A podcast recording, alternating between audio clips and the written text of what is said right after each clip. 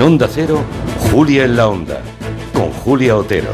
La verdad es que el 11 de septiembre es un día como pocos otros tan lleno de asuntos históricos e icónicos que conmemorar. Del derrocamiento de la democracia en Chile, pasando por el atentado yihadista más brutal en el corazón de Occidente, en Nueva York, y llegando a la Diada de Cataluña, que este año merece plus de atención por las circunstancias políticas en las que llega. Fíjense, hasta el 2012 la celebración de la fiesta catalana unía a todos, a todos los partidos, sensibilidades, procedencias. Desde ese año, con el inicio del procés, la diada ha sido colonizada por el movimiento independentista hasta expulsar prácticamente a todos los demás. Aunque es común que los líderes políticos hablen en nombre de mucha más gente de la que les vota, en Cataluña esa realidad está llegando al paroxismo.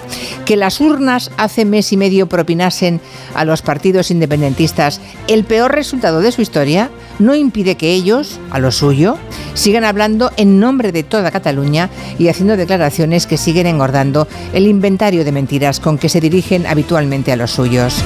Hoy el foco está puesto en esa manifestación que empieza dentro de dos horas. La convoca eso que se define como sociedad civil, en este caso representada por un movimiento activista incansable por la independencia que es la ANC.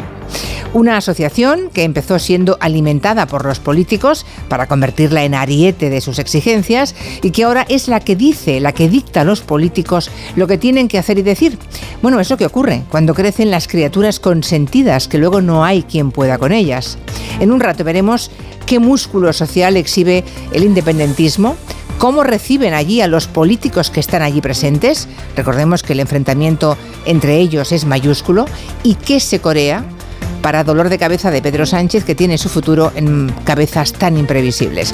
Haremos parte de daños y otras conclusiones en tiempo de gabinete con Juan Manuel de Prada, Elisa Beni y Juan Soto Ibars. Yo pisaré las calles